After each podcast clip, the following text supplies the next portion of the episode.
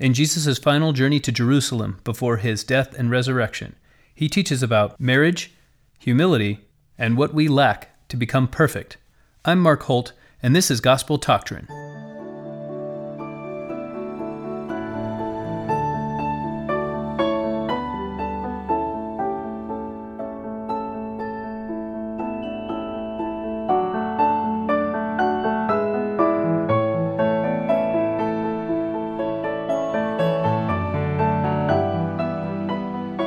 To Gospel Doctrine. This week's lesson Matthew 19 through 20, Mark 10, and Luke chapter 18. Uh, this is number 19 in our New Testament series.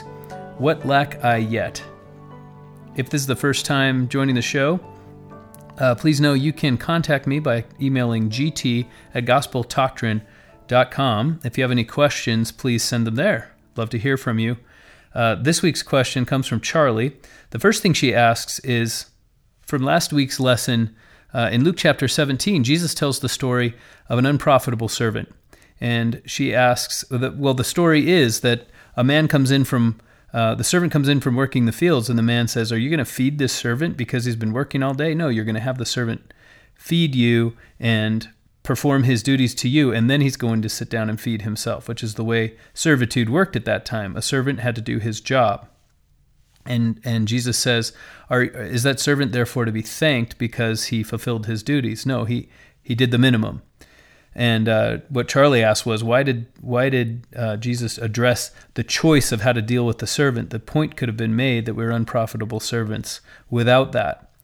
Um, obviously, I don't know what was in Jesus' mind. My my personal take on this story is that it was Jesus's way of teaching the same principles that were taught to the Book of Mormon audience so eloquently in the in King Benjamin's address. And so if we want to learn the same lesson, uh, and I and I've looked at both of these. First of all, one way to do it is to read this in another translation because it's not exactly clear what he means. But secondly, learn how exactly um, in Jesus' time these spirit these uh, servants, sorry, would have been expected to act. And so, what Jesus is saying is a, servant acting and fulfilling the bare minimum of his duties is not going above and beyond. He, he's an unprofitable servant because he still requires the his living. He requires all of the things that go into being a servant. So, the way King Benjamin expressed it was to say, you you think that you're earning some credit with God because you thank Him or you obey the commandments for what He's blessed you.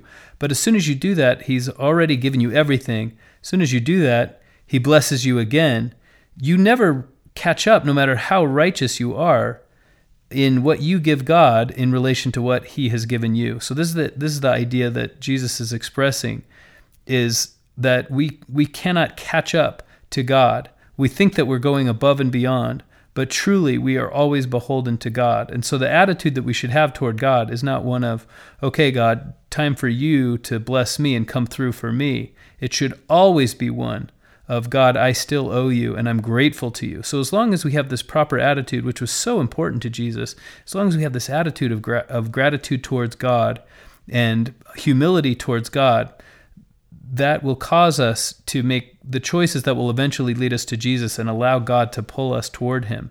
God doesn't care about what we can do for Him as much as whether we're willing to submit ourselves to His will.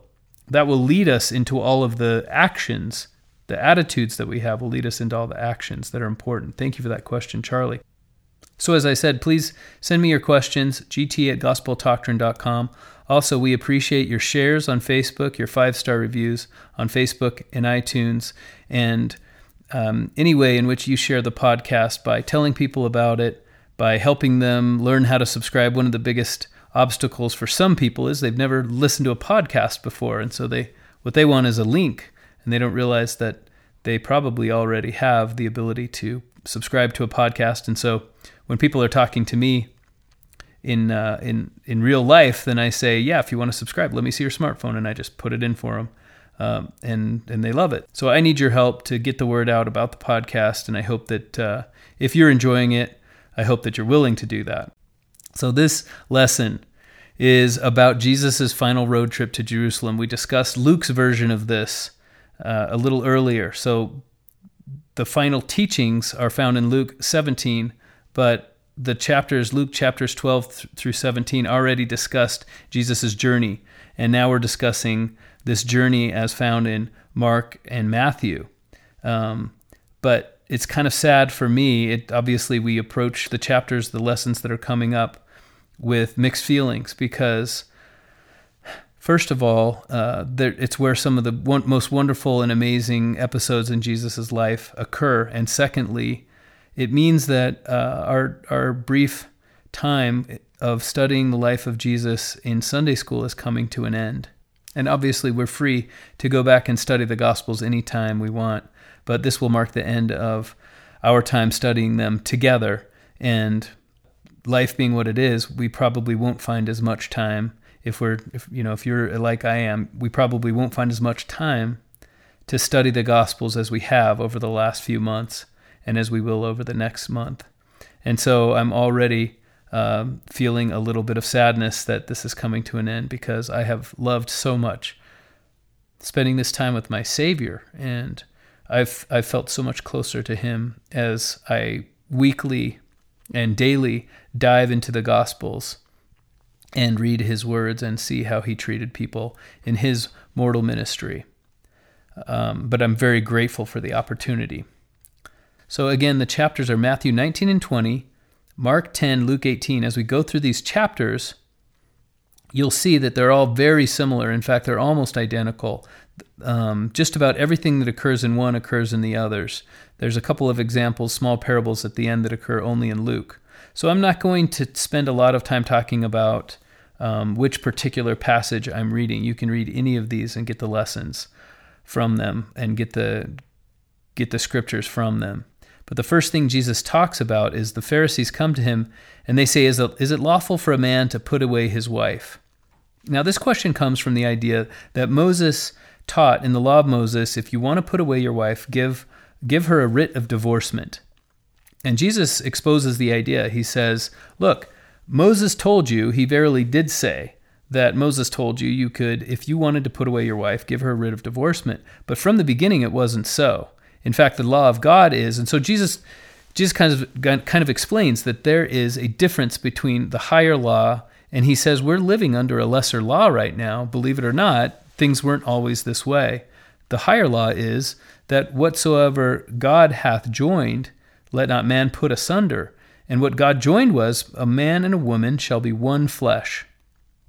Now, if you think of the idea of divorcing your hand, you, you are one flesh with your hand, you're one flesh with your foot. And let's say you have some problems with your hand. You have an infection in your hand where it's giving you a lot of pain. It is your last resort to cut off your hand.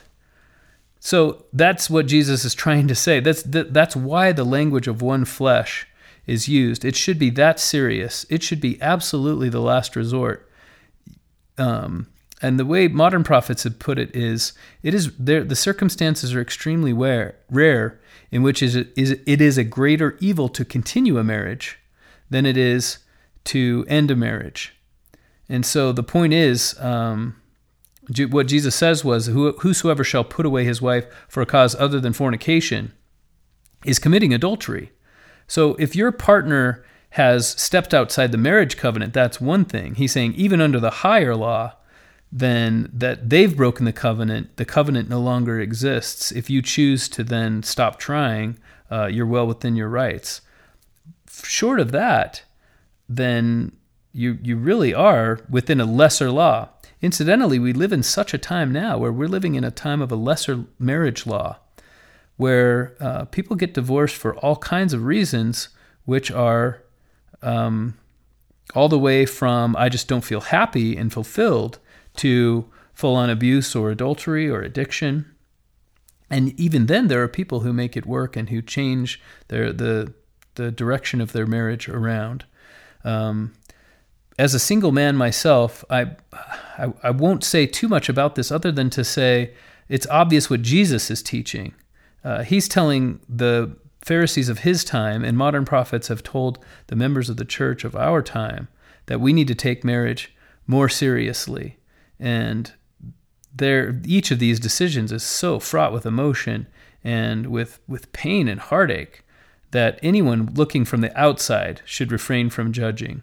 Nevertheless, if there's any indication that we can take the marriage covenant more seriously, we should do so. And we should intervene early in our own marriages before they reach the point where uh, there's a major breach of the covenant. But we should we should try to make them instead of uh, this is one of the advantages of a, of a temple marriage. Instead of letting the marriage disintegrate and thinking, well, till death do us part, we recognize I'm going to be with this person forever. I should change my attitude. And instead of thinking, well, forget him, he's made me unhappy today, or forget her, she's she's not meeting my needs, we say, what what can I do so that I'm happy, so that I want to be in this in this marriage forever? Uh, I don't right now want to be in this marriage the way it is forever. And so, what can I do to fix it? I'm going to act today to fix it because death is not a release for me. God gave us, I've, I've heard this saying before, and I, I believe it's true. God gives us relationships. Um, or, let me put it another way the world pays us in money, but God pays us in relationships. Uh, and I believe that's a true principle. And obviously, marriage is the most important relationship of our lives. And so um, we, sh- we should treat that as the payment from God that it is, and it's precious and it's only worth as much as we put into it. It can be so difficult.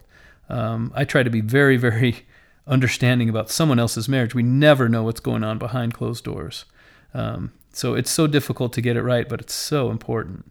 And sometimes it's easy. For some people, that's not their challenge. But for those for whom it is, uh, they deserve all of our help, all of our prayers, and all of our sympathy. So that's what Jesus is expressing is uh, there is a higher law that we can aspire to than simply a, a divorce of convenience. The next thing that happens to Jesus is that his disciples are preventing children from reaching him. So he's teaching at some point, and uh, there are people who want to bring, as was the custom of the time, they want to bring children unto Jesus. So they would. Uh, this was common for parents to bring their young children and the fact that they brought their children means that they were likely infants or very young or toddlers.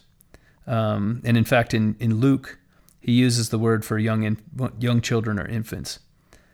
So they're following a well known custom, which is to bring their children unto a rabbi and have the rabbi bless them. Even though this wasn't a synagogue, uh, this likely happened out of doors, but Jesus did, on his road trip, teach in synagogues. So this could have been anywhere. The question that I ask myself is why did the disciples interfere? And this is a question I'm not going to, I may, I may say a few more things about it, but I won't answer completely. I invite your emails on this topic. Uh, if you have an idea as to why the disciples interfered, one idea I have is that um, they're implying by by refusing to allow the parents to come forth, they're saying Jesus is not just any rabbi. He doesn't do these mundane tasks of blessing children. But I don't I don't know.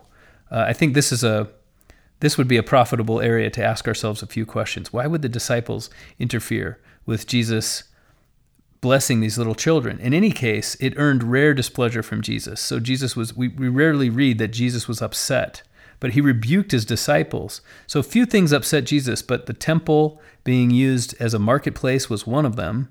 Uh, the the hypocrisy of the scribes and Pharisees. That was another one. Hypocrisy of all forms upset Jesus and, and caused him to use very strong language. And here's the third one is people refusing to let children come unto him. So we can learn a few lessons from this uh, from this episode. Um, first of all, the parents cared enough about Jesus; they loved Jesus enough and trusted him enough that they wanted to bring his, their children to him. Uh, and and we can see in this an attitude that we should emulate. Not only should we come unto Jesus, but if there are innocents in our care, we should lead them to Jesus as well. And Jesus welcomed this. He, the more innocent that someone was, the more appropriate it was that they come unto him. He even said, "Of such is the kingdom of heaven." Um, and, and and as we'll learn, and actually I'll come back to this because we're going to talk a little bit more about what it means to be mature uh, as we talk about the next episode. So these two episodes are tied together, in my opinion. And the other thing that's clear is that Jesus loved these little children. He's, he said, please, always let them from now on, whatever happens, let little children come unto me, because of such is the kingdom of heaven. It was so clear how he felt about them. That takes us right into the next episode, which is what you would call a rich young ruler. Now, in a couple of these passages, it says that Jesus met with a young ruler, he came unto him. But in Mark, it says, it actually says, um, when he was gone forth into the way, there came one running. And that's in Mark chapter 10, verse 17. Um, so Mark Mark explains this a little differently than do the others, but there are three accounts of this rich ruler who comes to Jesus and says, Master, what good thing can I do to inherit eternal life? And this, this exchange is where we get the title for today's lesson, What Lack I Yet? Um, so, depending on which account you read, this, this man either asks the questions or Jesus just comes up with answers. But, but I like the one where he says, First, he asks the first question, What good thing can I do? And Jesus says, Keep the commandments. Now, right there, this man has uh, an opportunity to leave the conversation because he knows he's kept the commandments, as we learn. So he could have said, Great, Jesus, whom I respect, has given me the answer. I'm in compliance with the answer. I can go my way. But he really cares about what Jesus has to say, and he really feels like he wants to grow beyond where he is. So the second thing he says is, you know, which commandments? And Jesus says, um, the and he gives him a listing. And interestingly enough, this is the cause of some scholarly debate. But Jesus gives him the command, only six of the Ten Commandments, the ones that have to do with how he treats his fellow man, and not the ones that have to do with how he treats God. So this is an interesting exchange because, for example, he doesn't say, only worship one God, don't put any other gods before him, make sure you keep the Sabbath day holy. Jesus says, honor your father and mother, don't bear false witness, etc. He uses those six commandments. So it's so interesting because maybe Jesus was saying, well, the question is, what was Jesus saying by that? That those that those commandments aren't important, or was he saying this person already has the love of God well in hand, but he doesn't love other his fellow man enough? Um, that's an interesting question. If you have an answer to that, you can email the show as well. Um, but regard, but the truth is, uh, I, I don't necessarily know. I'd be interested to hear if anyone has any opinions. But regardless of the answer to that, um, the man keeps asking questions. He says, Look, I've kept all of these. Since I was young, I've kept all of the commandments you just mentioned. So this is the third time he has the, the choice to leave, and he keeps asking Jesus questions. He says, What lack I yet? And much of, has been made of those words. By modern prophets, there is a wonderful talk by Elder Lawrence from uh, 2015 October conference 2015 called "What Lack I Yet," and I recommend that talk very much. Um, the point is that Jesus, that this that this young man was so motivated to know what was missing in his life. He felt that something was missing. That he was willing to run to Jesus, as Mark reports. He came running to Jesus. So Jesus's response is um, that is, is what we're going to spend some time studying. He says, If thou wouldst be perfect, then there one thing only sell that thou hast, give to the give all to the poor, and come and follow me, and you'll have treasures in heaven. What a wonderful and and and just inspiring response from Jesus. In other words, I'm inviting you to be like me, to give up everything for the kingdom of heaven and for, and for the love of God and of your fellow man. Well, then it's then it reports that he that he left. He walked away sorrowing because he had great possessions. And much has been made of all of the aspects of this. We're going to talk a lot about this and just uh, right now. So, um, first thing, then then Jesus turns to his disciples and he says, "Verily I say unto you, it's it's easier for a camel to go through the eye of a needle than for a rich man to enter the kingdom of God." Seemingly in response to this event. Um, so let's talk about that saying first. It's it's pretty widely told story that there was an ancient gate in Jerusalem that was not tall enough for a camel, a laden camel to walk through. So you had to, if you wanted to get your camel through it, you had to take the loads off the camel, and then the camel had to get down on its knees and sort of knee walk, crawl on all fours through this Jerusalem gate in order to enter the city.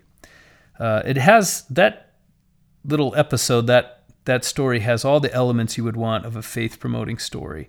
You know, it's it's from the mouth of the Savior. It's got a perfect imagery, and it ties everything up in a neat little bow. The only problem with it is there's no evidence at all that such a gate really ever existed. That this was really what Jesus was talking about.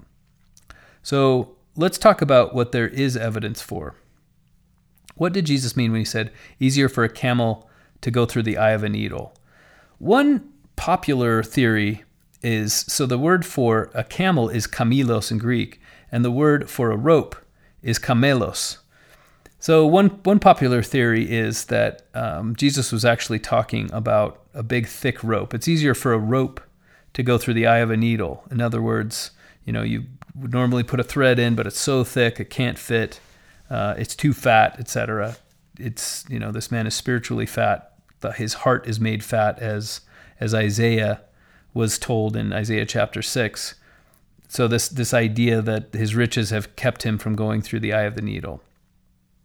Um, so that's what a lot of people think, and that's even present in some ancient manuscripts. The word camelos rather than camilos. So it's it's actually called a rope in some versions um, of the Scripture of the New Testament. That's that's one way of thinking about it. Um, otherwise, how do we explain how random the association is? Why would you talk about a camel going through the eye of the needle? This is why people try to explain this. Um, one idea is there there is a there is a passage in the Midrash in the in the Persian Talmud that talks about uh, one one rabbi is discussing dreams and he says dreams don't bring you things that have no connection to reality. For example, a dream wouldn't have a palm made completely of gold or uh, an elephant passing through the eye of a needle.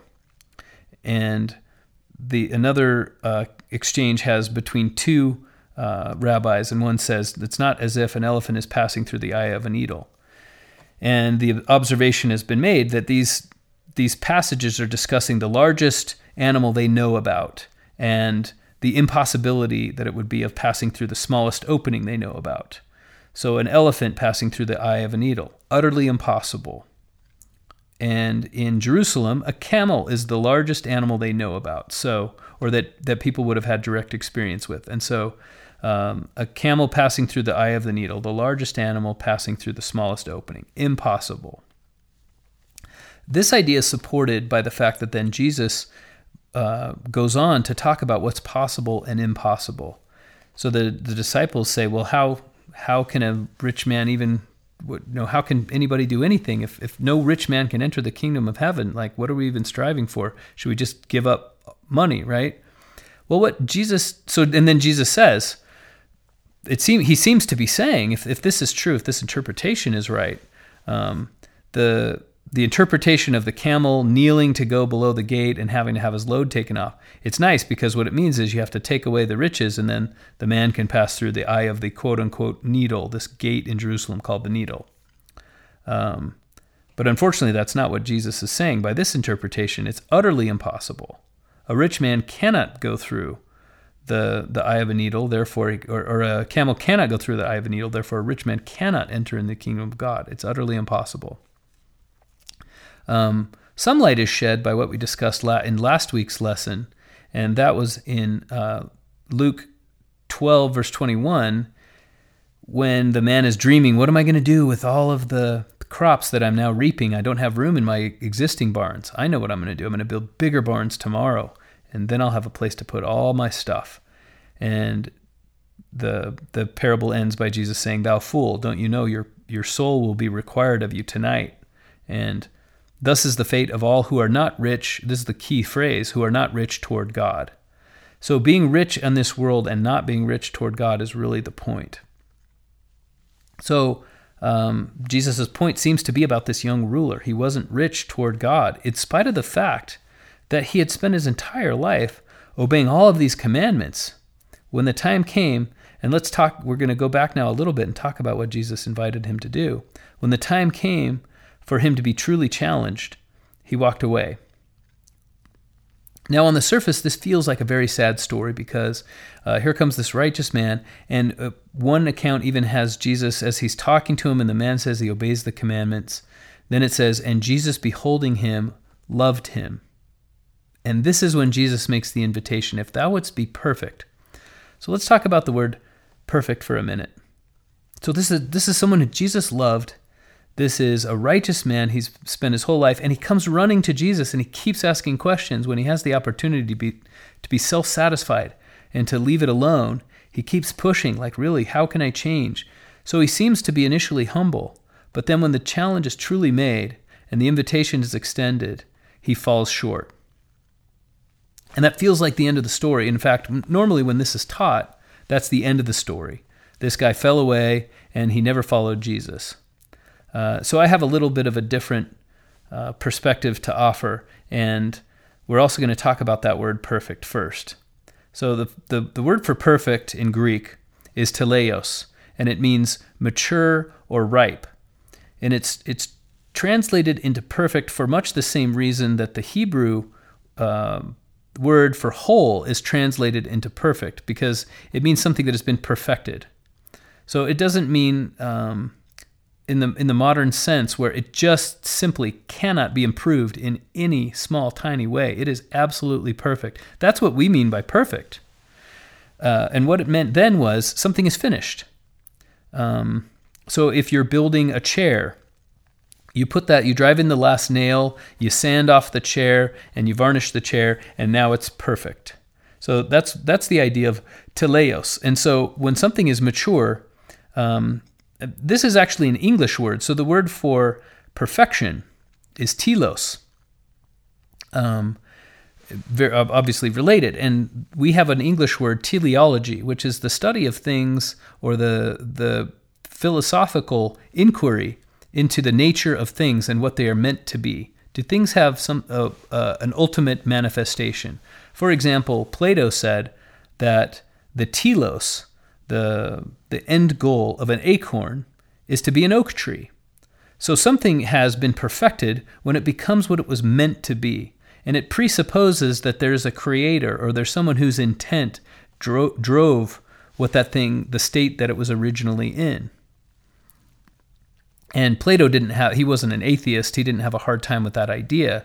Um, it, it seemed obvious to people of that time that there was an intent, there was a an intelligent design behind everything they looked at. They may not have believed in the God of the Hebrews, but that didn't mean they didn't think that there was a that there was an intent behind things. And in fact, the idea of telos is strongly connected with the belief in God or a belief in a divine creator or wise creator. And that's what Jesus is saying. If you want to if you want to reach your telos, he's not saying if you want to be perfect today. He's saying if you want to move towards your telos, or if you want to be teleos, perfect, if you want to be mature, if you want to be ripe, if you want to take steps that will accomplish what you are meant to become, then here's what you need to do next. So that's an important idea to uh, understand when, when Jesus talks about perfection. It uh, and you might hear this word used in English now that you're listening for it. I hear it every so often. That that is your telos, that is your purpose. That is what you were meant to do. And that's, that's closely tied in with the New Testament ideal of perfection. So the next thing that happens is this young man, um, he walks away sorrowing. And this is where I'd like to end talking about this episode, is in saying that we simply don't know what happens next, except that we that there's a little clue that's given in the narrative, which is he walked away sorrowing for he had great possessions. And so my question is this: you know, often when we um, when we read something and we're hearing about the storyteller, the author is trying to give us some suspense about how the story turns out. Like, and but the story, the problem is the story's told in the first person. So, you know, I was in a lot of danger and my enemies were surrounding me on every side. You know, maybe it's an action story. How do you know that the the the main character survived? You already know that you're reading it because it's told in the first person. And you know that the person survives. So no matter what happens, you're not really that worried because obviously this person had to survive and get somewhere else in order to write down the story that you're reading. Now, this there are some authors who have uh, played with this trope a little bit in order and and and uh, and had a dead body write the story, for example, or whatever. But that's not my point. My point is there's a little giveaway in the way this is told as to another conclusion we can reach. The fact that we know that this young man walked away sorrowing, and the fact that we know that he had great possessions. He didn't have time to report that to anybody when he ran up to Jesus. And he didn't say to Jesus, Look, I'm a rich man. How can I get to heaven? What he said was, What good thing can I do to inherit an eternal life? So the inference we can draw, and maybe it's true, maybe it's not, but it's it's something to think about, um, is that at some point, the author of these of each of these three gospels had contact with this person or with somebody who knew him. And that would presuppose, I mean, what was their purpose? Their purpose was to compile stories of Jesus. That would that would presuppose that he was known to a community of Jesus believers who could have said, Yeah, that was the guy that Jesus taught about uh, selling all he had to the poor. He was wealthy. He was really sad that day, by the way. And the reason he was sad was because he had great possessions. Now, why would such a person be known to a community of believers? One answer is that he became a believer. And he told this story about his own life. And he said, Jesus one day invited me to do this, and I walked away sorrowing. Now, this is, con- to me, it's consistent with the way the story is written. Um, obviously, you know, one objection to that take would be, well, why didn't the evangelists, why didn't they write that this man later uh, converted and became a follower of Jesus? That would violate the the linear nature of this narrative to jump forward in time and then to jump back. The way this is generally told is if somebody changes later, they come back to them later. And it would have interrupted the, the narrative flow. And even though they didn't have words for those things back then, um, they do respect them very much. I mean, this is quite the Gospels are are quite sophisticated in their literary techniques, as as we've mentioned on a few occasions. And this is no exception. So I don't find it to be inconsistent that they wouldn't jump forward and say, even if the evangelist knew that this man had had a change of heart, that they wouldn't jump forward and say what happened to him, how it was eventually resolved. And secondly, they may just simply not have known but they may have come across this uh, information because some believer knew it, and that would be because that this man had eventually become a believer. Secondly, I look at my own life, and I see that there are times, and I'll give an example um, of political discussions. You know, I consider myself to be a, a political person at times, and and I'm also um, I can be prideful and there are times when I'm in a political discussion and somebody simply just has my number. And I am not as informed as this person. And so they tell me, um, you know, here's where you're wrong factually. Your opinion just doesn't add up. It is very rare for me, I'm ashamed to admit, that I would say in that moment, you know what? You're right. I changed my mind. You have totally defeated all my arguments. Uh, I can no longer resist you on this idea. I have to change my opinion, and now I have your opinion. I, I can't think of a single time in my life when I've ever said that. Instead, what ends up happening for me is, but I have been wrong plenty of times in my life. So what happens for me is I think about that and I think, man, that's got to be wrong. You know, my opinion is this. And I go away and I think about it and I fume about it because my pride is involved. But then obviously I want to I want to be true to the facts, and I can't ignore the fact that my arguments have all been defeated. And so then I research it and I look at it. And over time, as my pride in the situation gets less and less, I'm able to look at it objectively. And then finally, I say, you know what? I was wrong. I do need to change my opinion. The facts are opposite of what I thought. And that this has happened to me on a number of occasions where I've changed my opinion because uh, someone has given me better information.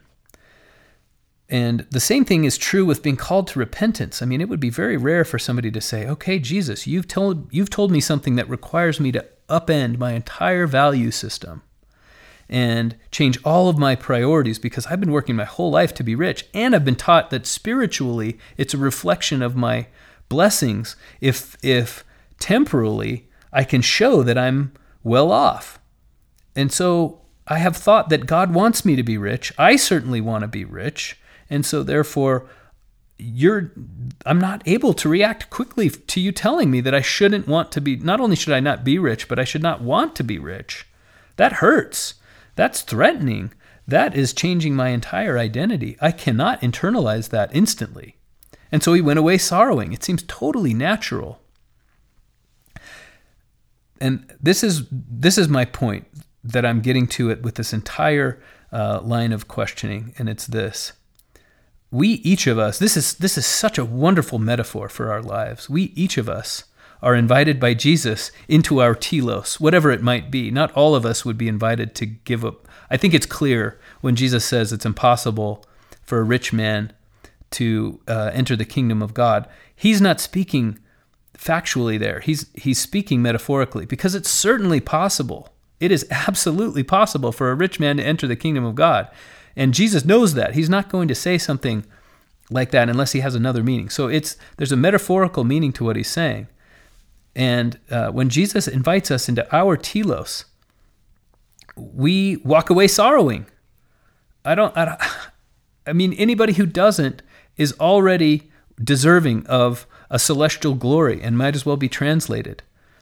The, the normal response is for us to say, wow, you know, the things of this world are really important to me. This invitation hurts. And my initial reaction is to walk away sorrowing. But here's the thing Amulek said it best the time of this life is the time to prepare to meet God. And after the day of this life is when the darkness comes wherein can be no labor performed. Now, we usually take that to be a negative thing, like, man, the judgment is coming and that day's the cutoff. But it's actually really good news. It means we're still alive. And we have all of this time. We have all of the time of our life to learn, to turn around, and respond to Jesus' invitation. Even though he's now gone, he's, he was on the road and we ran to him and he invited us into our telos and we refused the invitation. But Amulek's point in the Book of Mormon was um, that it's never too late for us to change our minds and then go and receive Jesus' invitation and truly work on changing. And so to me, this, this feels like a story of hope. And it's also left unanswered and so, therefore, you know, if, if the gospel had gone to the point where they conclude the story and they say, here's how it ended up with this guy, then the story would have been told in past tense and we would know what had happened. But the story leaves it in present tense. He leaves sorrowing, we don't know what happens. This man exists in the same state you and I exist in, that of uncertainty. He's still alive for me as I read this story. He still has a chance to repent. He still has the opportunity to turn around and say, I, it is important to me to be teleios, to be perfect, to be finished, to have the Master's hand work upon me and create of me what I was meant to become. And it's too much for me right now. But tomorrow it might not be. Tomorrow there is some part of it that I can allow to happen. And that's the hope of this story. It's a it's actually a wonderful story because it's unfinished. Because you and I are unfinished. So all of us are this wealthy man who was invited to change and was unable to do it. Because I don't, I don't think there's anyone listening who has not found themselves in that position. They've been invited by Jesus, by the Spirit of God, by somewhere at church, or by some circumstance of life to move into their telos and have found themselves unable to do so and have made a different choice. And now you're listening to this podcast. You're obviously trying to follow Jesus. The point is, you are still asking those questions What lack I yet?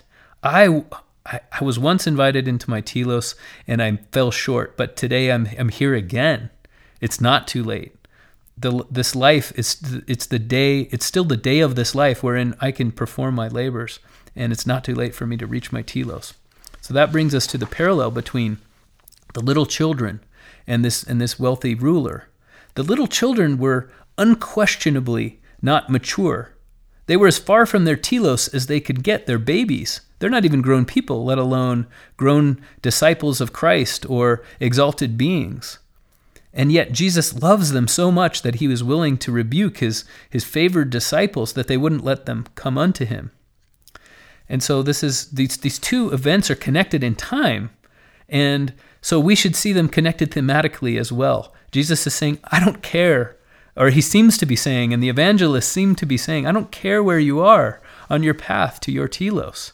I love you where you're at. I love you at the beginning, and I love you in the middle when you're struggling with it. And obviously, I'm going to love you at the end. That part's easy. But the, the message here is continuous through the story, through, through these two episodes, which is I love you at the beginning of your telos, and I love you along the way.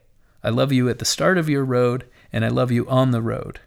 So often we forget that, that Jesus loves us. Jesus, beholding this man, Jesus knew how this exchange was going to end, that this man was going to leave sorrowing, but he also loved him enough to invite him into his telos. And he loves all of us enough that he's never going to stop reaching out and inviting us into our telos. Then the disciples, you know, they hear about, um, they, so that's that's the end of that message, and I hope uh, I hope that stays with you. I know it's staying with me as I think about it. Um, but the disciples they hear about what happens with wealthy individuals, and they they ask Jesus, "Well, we've given up all this stuff, so what do we get?" This is an, this is an interesting exchange as well. I actually remember my mission president. Um, he was a, an emergency mission president. He was called on a mission. M- mission presidents usually start in the summer, and he was called, I think, with three weeks before his uh, before his start date.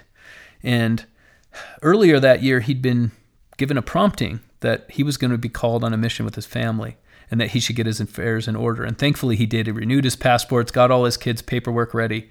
Um, but he had a home. He had a home when he was called on his mission. He didn't have time to sell it, and perhaps he didn't have the desire to sell it. And what he did was he threw the keys to the missionaries and he said, Missionaries, he's a Brazilian, wasn't a wealthy man. He said, Missionaries, you can live in my home until I get back. And he said, Look, I'm here on a mission. I've been out uh, a year and a half. I've still got a year and a half to go. I know my home's going to be destroyed when I get home. And his point was this he pointed to the scriptures and he said, and, and in, and in Portuguese, um, the words are translated would be translated into English a hundred times more. Jesus says a hundredfold. He says, I know I'm going to go home and I'm going to get a hundred times more. So why wouldn't I give that up? And uh, I thought that was a wonderful attitude. So the first thing the disciples are asking in this situation is um, they're asking Jesus, how can we be the most important? Like James and John are saying, Jesus, can we sit on your right hand and on your left? The other disciples are grumbling about this. And Jesus says, you know, they're that's not mine to give. I mean, you can you can follow me in my sufferings and my trials. And then he says, "Look, guys, the the other disciples are grumbling. Oh, these guys seem to be gaining favor with Jesus." And Jesus says, "Look, guys, you've got this all wrong. When you look around at the way human societies are arranged, it's the leader who has everybody serve him. But you are in a different sort of enterprise here with me. And in case you haven't noticed by the way that I act, let me spell it out for you." If, in, if one of you wants to be chief, you have to serve everyone else. The higher up you go in this organization, the more people you have that you are serving and giving yourself up for, the less important you become to yourself and to others around you, the less you have to brag about, the more you recognize how, your dependence on God. All of these things are backwards and upside down. So instead of a pyramid where the ruler's at the top, this is a pyramid where the ruler's at the bottom. And I'm bearing the weight of all. So You'll learn that very soon. You, I know you don't understand it yet, but get with the program because this is the way the gospel works. And then he talks about, but then, so interestingly enough, he upbraids them, he rebukes them for that kind of pride that would seek to be high, higher than another of their fellows. But he doesn't rebuke them for asking the question, hey, what do we get out of all of this? We're obeying the commandments um, isn't there some sort of reward that we should receive? And Jesus doesn't say, why are you in this for the reward? So I think that's interesting to think about. Um, he he instead he answers the question. He says as if it's a perfectly legitimate question, and if it's and as if the answer is going to be helpful to his disciples.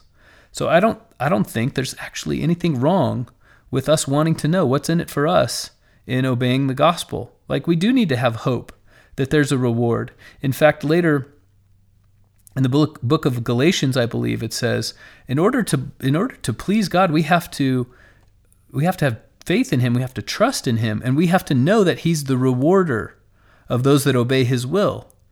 And so counting on a reward from God is not a bad thing. And wanting God to reward us perhaps temporally, but certainly spiritually, is a wonderful thing. But even temporally, Jesus says you'll receive 100 times more, you'll receive 100 fold or many fold, depending on which of the Gospels you read it in, uh, of things in this life. And um, it, you know, is that to be taken literally? I think there have been plenty of cases where people have given up things and not received a hundredfold of that exact thing before they die. Nevertheless, um, I think it's we ignore the the promises of Jesus at our peril, and so I do believe that we can count on the promises of Jesus and take them to the bank. In fact, and um, really believe in them and pray for them to come to pass. And it's okay for us to want to be rewarded from God. Speaking of reward, Jesus then follows this with the with the uh, the parable of the laborers in the vineyard. And in in brief, this parable is just uh, a certain man goes out, and you can imagine. I mean, to me, this feels exactly like somebody driving to Home Depot, and there are a lot of day day laborers out there in the parking lot. So a certain man goes into the marketplace, and there are people there who want work, and he says, "Come work with me for the day." So uh, the man is going back and forth to Home Depot all day, every day, or all day this day, and um, he says he agrees with them for a penny. Now, when you read penny in the Gospels, think of a denarius. We've talked a little bit when the when we did the parable of the talents or the uh, the what what a talent is and the uh, the parable of the unjust servant, right, who had a ten thousand talent debt and he uh, went and and beat one of his fellow servants for a hundred pennies, right? A hundred denarius. And so that remember that this is um, pretty much the the wage of a Roman soldier for a day, or maybe a, little less than a day. So it's a fair amount of money. It's not going to make or break your life, but it's going to feel really good for a day laborer to make that much money in one day. So it's a really good wage. And he says to all these people he finds first thing in the morning, he says, Look, I've got a full day's work to do. Come and work for me, and I'll give you a penny. And they're all happy to get it. So he takes him back, sets him to work. He says, Man, I still don't have enough laborers. Go back. He goes back, goes back a bunch of times, in fact. And then at one point, he goes back an hour before the sun's going to go down. So there's 12 hours worth of work, and he goes at the 11th hour, finds more laborers, and brings them back. He says at the end, he doesn't agree with them for a certain amount of money. He just says, I'll pay you whatever's fair. Well, the day comes, and it's interesting that he pays the people who got there last, he pays them first. And he says, Here's your wage and it's a penny, it's a denarius. And they're they're overwhelmed. They're like, "Wow, how could I get paid a whole denarius for working 1 hour?" And then the people, so then the people who start in the morning, they're thinking, okay, he's going to increase our wages because we've been working the whole day. I know he agreed with us for one denarius, but uh, obviously, if these guys are getting one, we're going to get more. But then it comes their turn to get paid, and they get one denarius, and they start complaining. So here's the lesson, right? They're complaining. This is the entire lesson. Their agreement was to get a denarius. They were really happy about that amount until somebody else got that amount for doing less. Then all of a sudden they're sad about it. So again, we're having the comparison. What Jesus is saying, when you compare yourself to what somebody else is getting, this is going to be the root of unhappiness for you. You are totally happy with this wage. The wage is eternal life. And so we're meant to put ourselves in this position and see that if we compare ourselves to each other, we're not going to be happy, even with eternal life. And to me, there's a deeper lesson here. Um, when Jesus gave the parable of the the the lost sheep, and he said, um, "Who, what shepherd, when he gets back to the pasture, he counts his sheep, he discovers I've only got 99 out of 100 sheep. So, what shepherd is not going to leave those 99 sheep in the corral and go out and search for the lost sheep until he finds it? No shepherd. They're all going to go out and search for it. And the the the point of the lesson was, you know, to these to these Pharisees who considered themselves to be righteous followers of Yahweh, he was saying, they thought he was saying, um, look, you should be merciful to the lost sheep because even though you're one of the ninety and nine, you know that lost sheep is also precious. Well, that's actually sort of a prideful way to take that. It's it's the surface level. It's it's good learning, but it's not really the deep learning that's contained in the parable. The deep learning of the parable is you are the lost sheep. Every person, there is no 90 and 9. You will be the lost sheep when God finds you and brings you back. And if He doesn't bring you back, you'll stay lost. You, you didn't just every time go back to the, to the corral. You have been the lost sheep. And so if you think that the lost sheep doesn't deserve to be sought after, then you yourself are lost forever. That's the deeper learning in the parable. So here we are looking at this parable of the laborers in the vineyard, and we're thinking of ourselves, like, especially if, like me, you were born in the Church of Jesus Christ of Latter day Saints, and you think, okay, this is a lesson for people born in the church to look at converts and to recognize that we all deserve the same blessings and the same celestial kingdom, etc., etc. That is not so that's the surface learning. It's not bad learning, but it is not the deep deeper learning of this parable. The deeper learning of this parable is we are all the 11th hour laborers.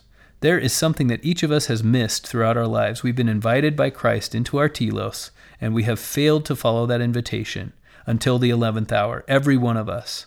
And so, what Jesus is saying is, you have to have mercy towards each other and you have to be satisfied. You can't compare yourselves with any other laborers in the vineyard, or you, or you will not be satisfied with eternal life. Eternal life is the kind of blessing that simply cannot be looked at with comparison in relation to others. Now, I don't mind you asking what's in it for me, but what I do mind is when you start saying, Can I get more than my neighbor?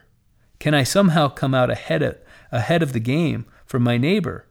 This is the same concept that governs the law of forgiveness because if we the the very thing that keeps us from being forgiven when we don't forgive is can I get a better atonement than my neighbor? Can I get one that allows me to be forgiven without actually allowing him to be forgiven?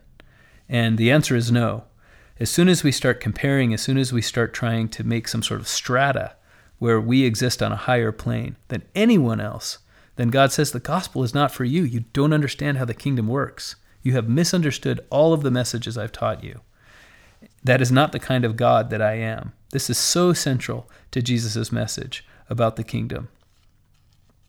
So Jesus is um, walking and teaching as he goes from village to village. Uh, some of this occurs in Bethany beyond Jordan, right? This this place right across the Jordan River, near where Jesus was baptized, near Jericho and then he's making his way to Jerusalem. So as he's walking, he's telling his disciples, "Look, um, the Son of Man is now heading to uh, be betrayed and killed, and he they shall do with him whatever they please, whatever they list, and then on the third day he shall rise again." The the evangelists are all writing about these prophecies with the benefit of hindsight, and they're saying, you know, at the time, especially John is saying at the time we just did not understand what he was saying.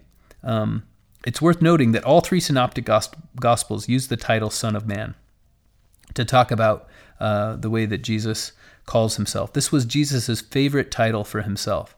And in case you haven't been um, listening or, or uh, in case you haven't noticed over the last few weeks, I've mentioned several times, this is a title that comes originally from Daniel chapter 7. If you haven't taken the opportunity to read that chapter, uh, you don't need to read the whole chapter. I mean, the, the point is that it's a chapter about a dream of Daniel in which the governments of the world are these beasts that come out and trample and mistreat man.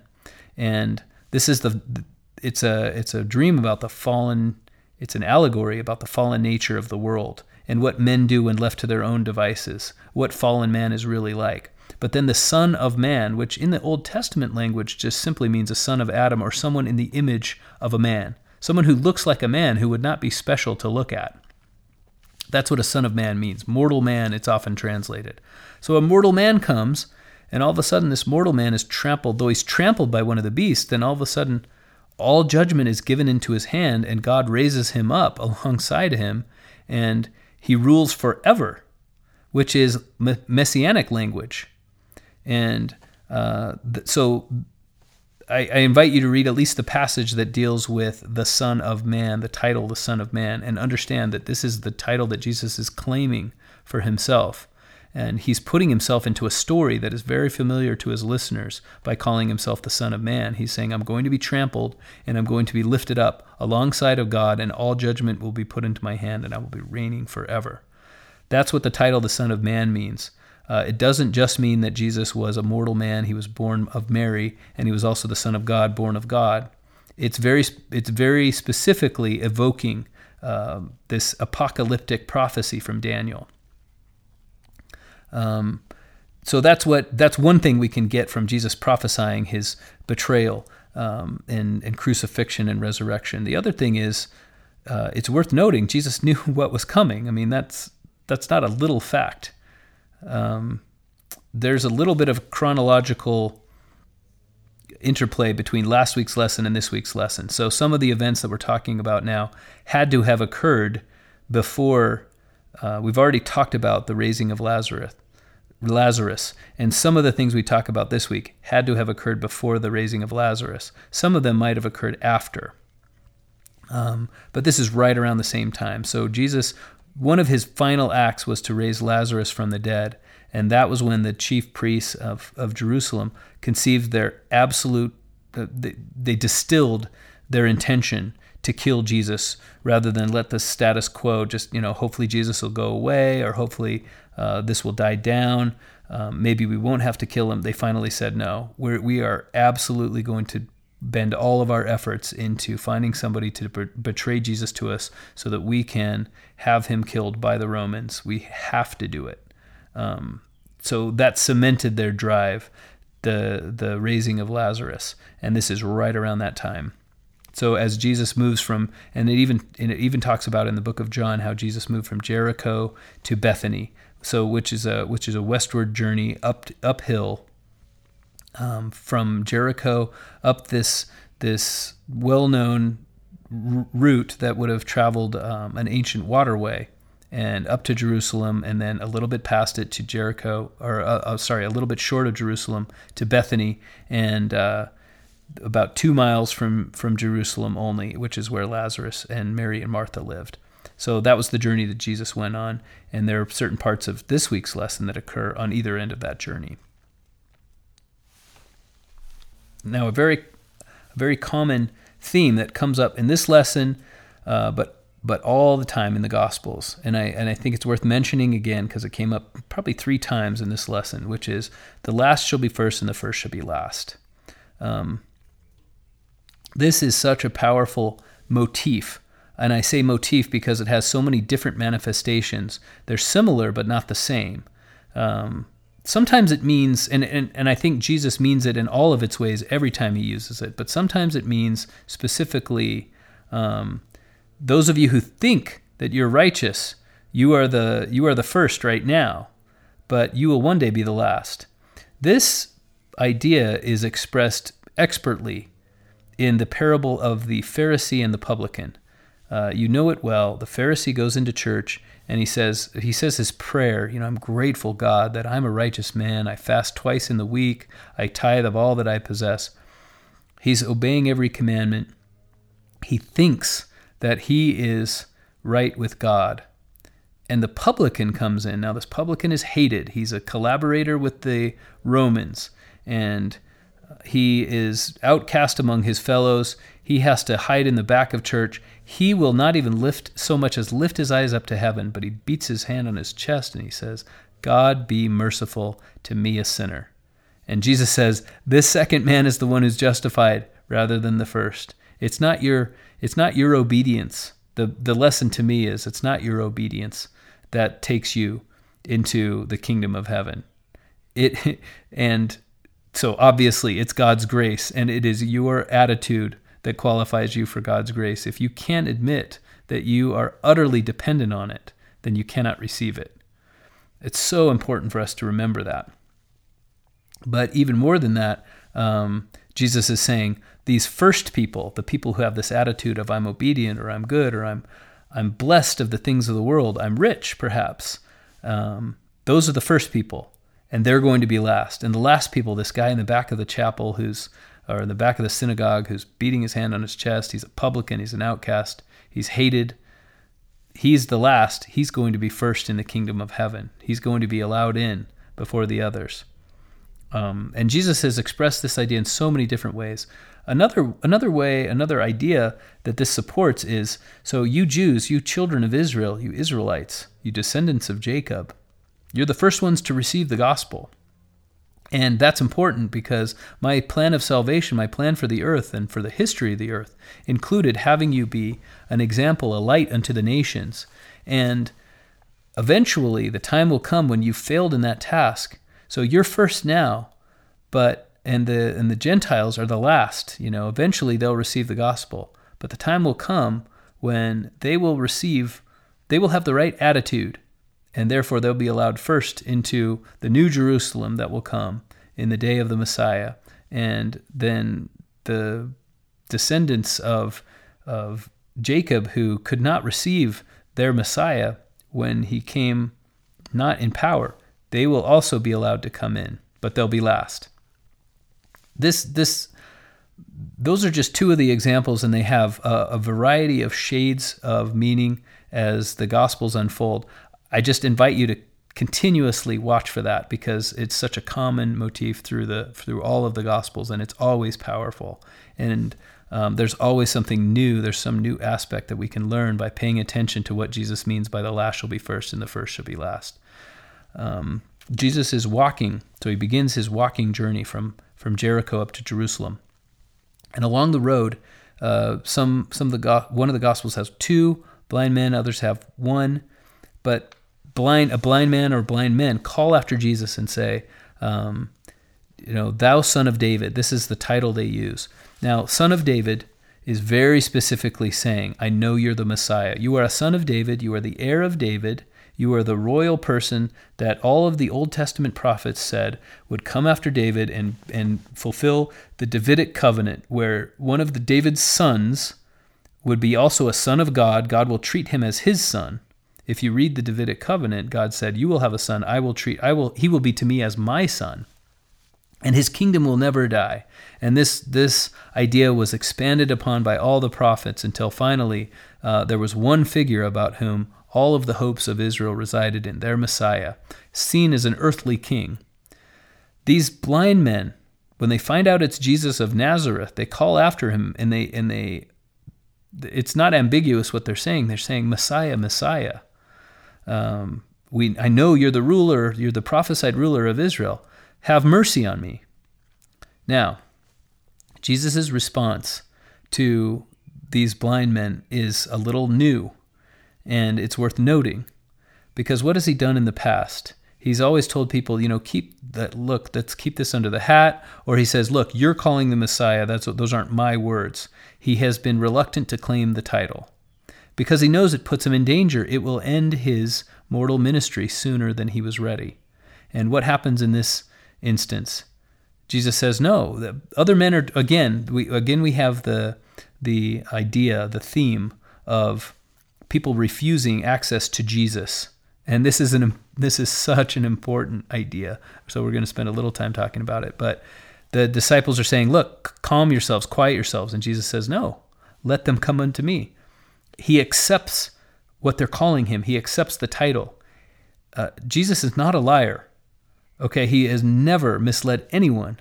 And so for him to say, "Yes, I will heal you," and accept them calling him the Messiah is him is the equivalent of Jesus boldly proclaiming his identity, saying to everyone who heard that, "Yes, I am the Messiah. I fully and publicly acknowledge it." And then healing the blindness and and showing everyone, "I'm not just the Messiah, but I'm also a prophet." So Jesus and and then finally when he has done healing in the past, he said, See thou makest it known to no man, etc. Like, don't hide this or, or I'm sorry, don't make this known. Hide what has happened because my time has not yet come. And the fact that he doesn't do that now, he publicly heals them and he never says anything about not making it known. He wants them to make it known. He wants to be publicly proclaimed as the Messiah. He's on his way to Jerusalem, as we'll learn next, next week. It is, it is widely believed that he's the Messiah to such extent that people are willing to publicly proclaim him their king in the streets. He was a huge sensation in, in Jerusalem and in Judea. And everyone, not everyone, huge crowds of people believed that Jesus was the Messiah. And it wasn't actually blasphemous to proclaim yourself the Messiah, by the way.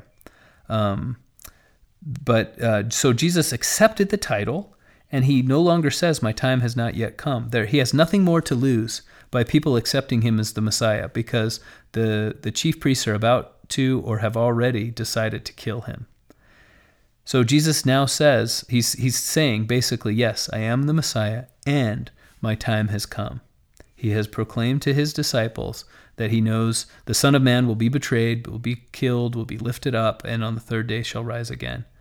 So he, he has now come fully into his own. He's willing to accept his place as the rightful ruler of all of the Jewish people, and as their God and Savior, as their healer, and he, he no longer has to hide any of it. He's openly admitting it and proudly proclaiming it. And we'll see more evidence of that next week as we discuss the triumphal entry. Finally, uh, let's talk about the parable of the unjust judge. So, um, this is a simple, such a simple parable. And it's a woman who has been wronged in her daily life and she needs a judgment from a judge. And she's she's calling unto this judge for justice and she keeps bothering and keeps showing up. And finally the judge says to himself, "Look, I don't respect God and I don't respect man, uh, but this woman, you know, the only way for me to get her off of my back is to give her some justice, so I'm going to do it." And Jesus' point is, this is how you should pray. This is how you should treat God. It's such an interesting parable because he likens God to somebody who's unjust who has totally selfish motives. But the point is well taken. And the, the way that I see it is this we, we think, and I, well, I shouldn't say we, I imagine that many of you feel like I do, which is that so often I think God is going to do what He's going to do with my life. And sometimes I feel like there's no point in me striving for the things that I really want that I really wish that God would do. I wish that God would show up in this way in my life and in this way in my life, but He's not doing it. So obviously He has other ideas, and I'm just going to let Him have my way with me. It's it's such a defeatist mentality.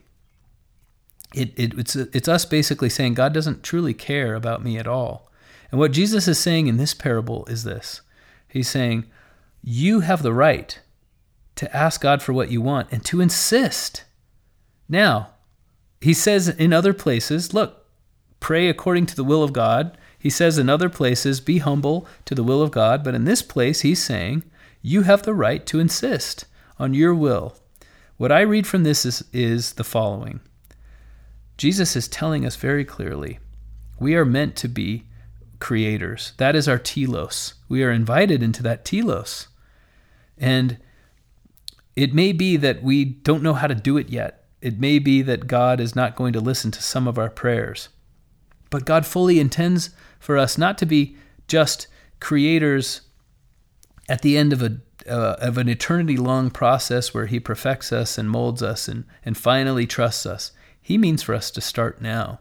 He means for us to start while, during the day of this life, while it's not too late for us to perform our labors. He means for us to begin now in co creating our life with Him. He trusts us now with the power to ask Him for help, to put our attitudes into the right place. And just like this rich young ruler, whose story has not yet been completely told, our story has not yet been completely told. Our lives are not yet created. We are in the process of creating our lives every day. And, and Jesus invites us involve yourself in that process. Don't just hand it over to God. And also involve God in that process. Don't just assume that you have it all yourself. You and God are co creators. And that is your telos. That is your purpose, is to be a creator. There is no doubt it is so unambiguous. In these passages and others in the scriptures, Jesus is telling us you are meant to create with me. If nothing else, you're meant to create your life and yourself, your spirit, your soul. You are meant to make yourself in the image of me the way I have done.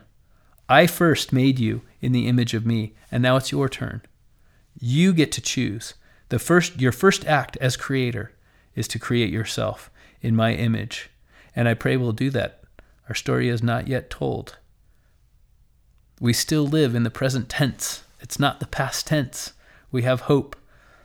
We have a wonderful opportunity to turn ourselves into everything that God wants us to be. In the name of Jesus Christ. Amen.